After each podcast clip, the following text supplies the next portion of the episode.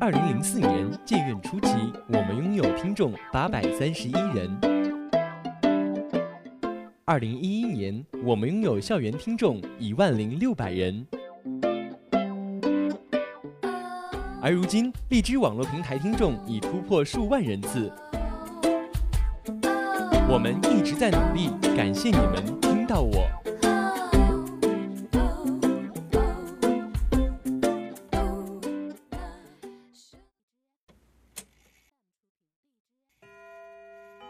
Hello，这里是北纬五十一度，西经零度零七分，我在伦敦。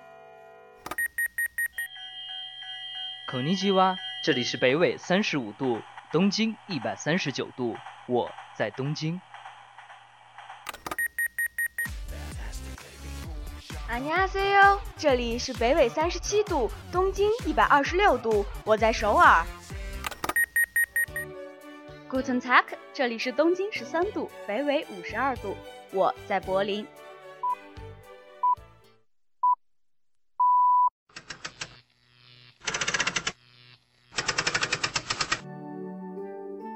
你好，这里是北纬三十四度，东经一百零八度，我在华清。飞扬电波，沟通无限。让我们用声音带给你，让我们用声音带给你别样的生活。Let me hear the sound of your heartbeat on my toes. Let me touch my ear. 各位听众朋友们，大家好，这里是 FM 二四八九幺五华庆之声，感谢您的依旧留守，我是主播。冰箱。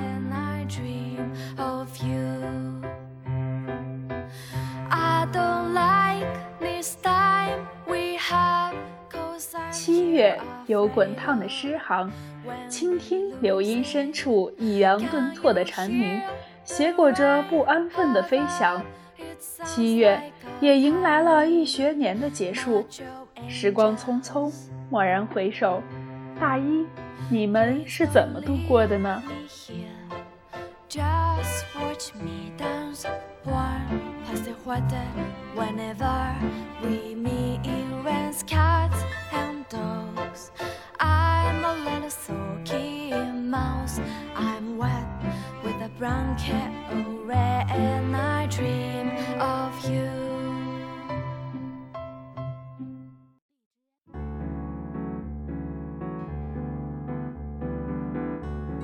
考填报志愿的时候，我并没有过多纠结，很快就选定了软件工程。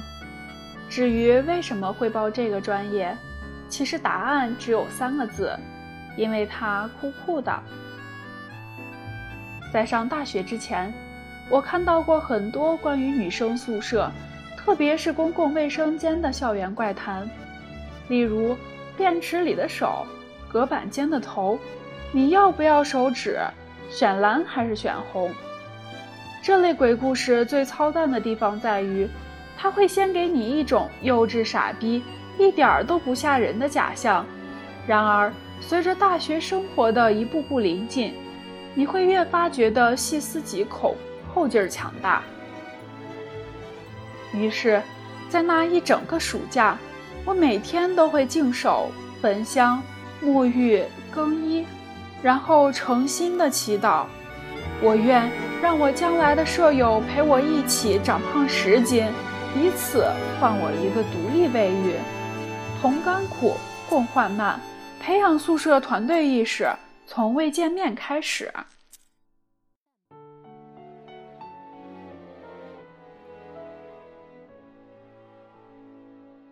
宿舍是四人间，上下铺，床桌分离，独卫。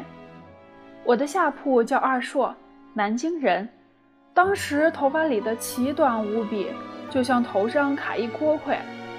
后来我问他，到底是怎么个想法，才会把头发剪成那副鸟样？他说，反正暑假不出门，就让理发师随便剪剪。我说，那你就没想过，你大学以后还要见人吗？他一拍大腿说，嗨。可不就是忘了吗？金姐是我的临床。报道那天，我一度以为她是日本人，因为她整个一家子说的话，我一个字儿都没听懂。互相做了自我介绍后，才知道，原来她来自江苏南通。呆杰的行李非常少，铺完床后和我们打了声招呼，就直接坐到桌前开始玩仙三，话不多，无锡的。入住的第一天，我就被宿舍其他几人推选为社长，这让我感到有些意外。先撇开我的人格魅力确实超然出众不谈，但是从他们。年纪轻轻就能拥有如此精锐的眼光，这一点来说，就足以让我对他们刮目相看。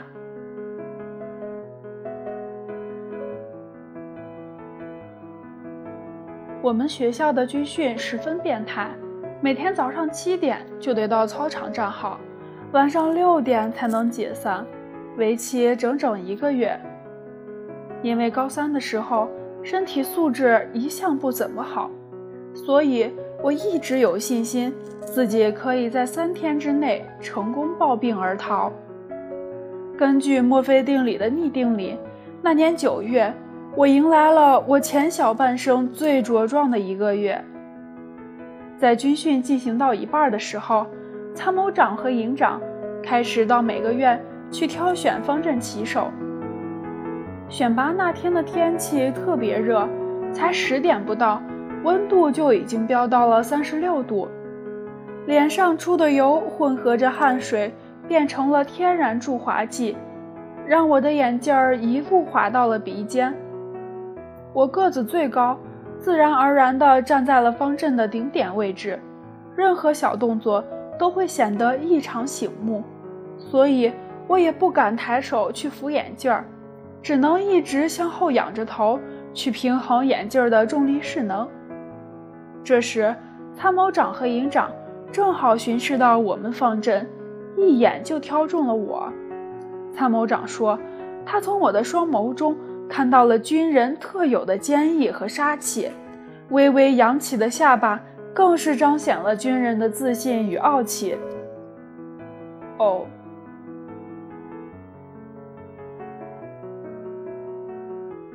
金姐生日在周三，我们决定翘课去市中心潇洒一天。整个宿舍一大早就各自收拾得人模人样，欢声笑语，十分荡漾地向学校大门走去。一辆电瓶车在我们身旁慢慢减速，车上的人打开头盔，露出了辅导员面无表情的脸。去院办喝了一上午菊花茶后。金姐的生日被我们在没有征得她父母同意的情况下挪到了下周三。这次我们综合了种种情报，终于成功躲避了辅导员的抓捕。我们决定去鸿福面馆吃一碗面，寓意福如东海，寿南山，千年王霸万年归。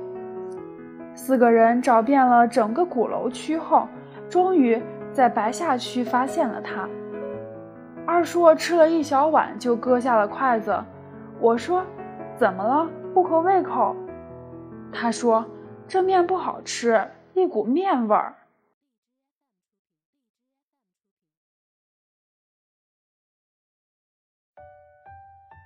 女生宿舍楼下常常会有各类场面壮阔的表白。那天，电信院的校草。在楼下摆了一地的蜡烛，我在千呼万唤中，终于无可奈何地下楼现了身。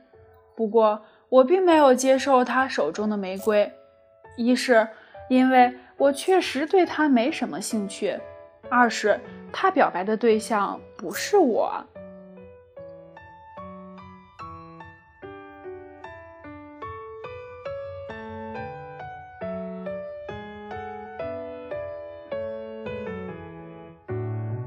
大一过得很快，转眼间就到了期末。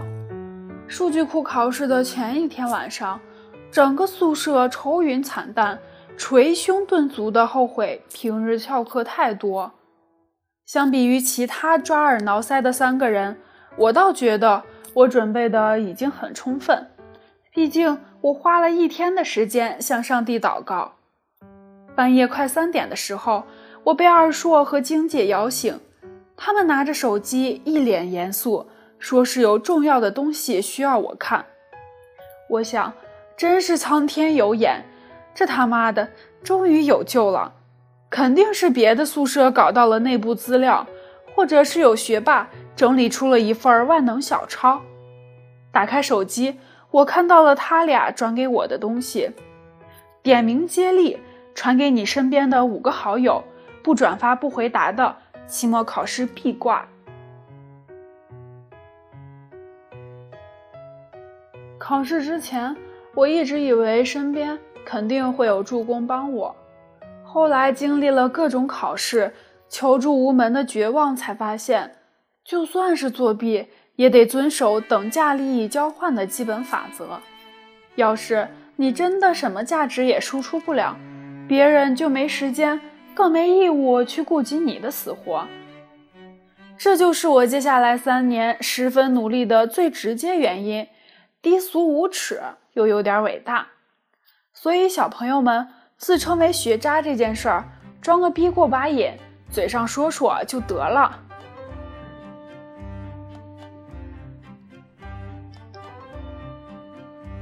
哎，问你们个事儿，大一的时候为什么要选我做社长呀？因为你高，还长得凶。没了？没了呀？要不你以为是什么呀？呆逼！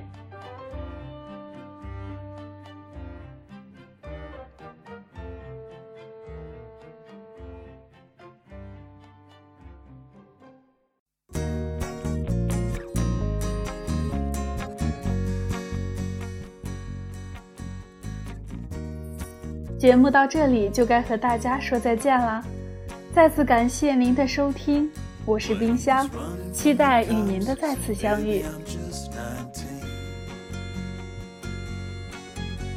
Jesse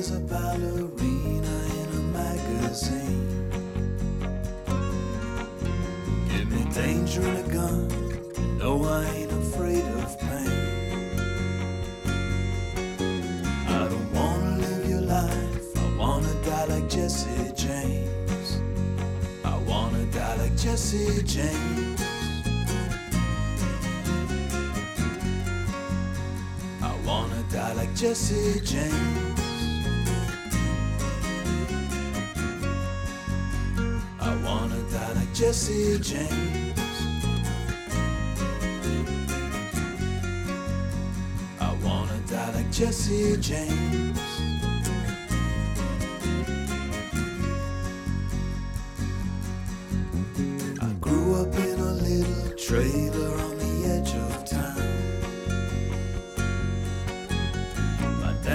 Used to beat me raw, he used to beat me down. And one thing that I learned when I was barely 17 was how to kill a full grown man when he was fast asleep. Cause I wanna die like Jesse James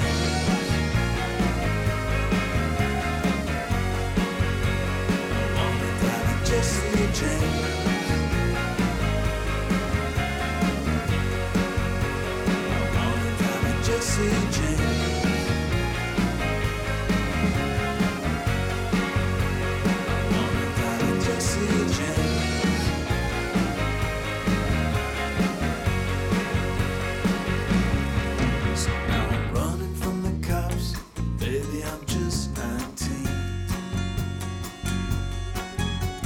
Sexy as a ballerina on a TV screen.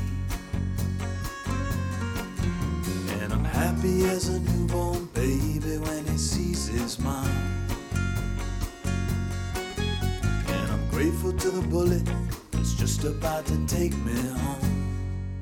Cause I wanna die like Jesse James.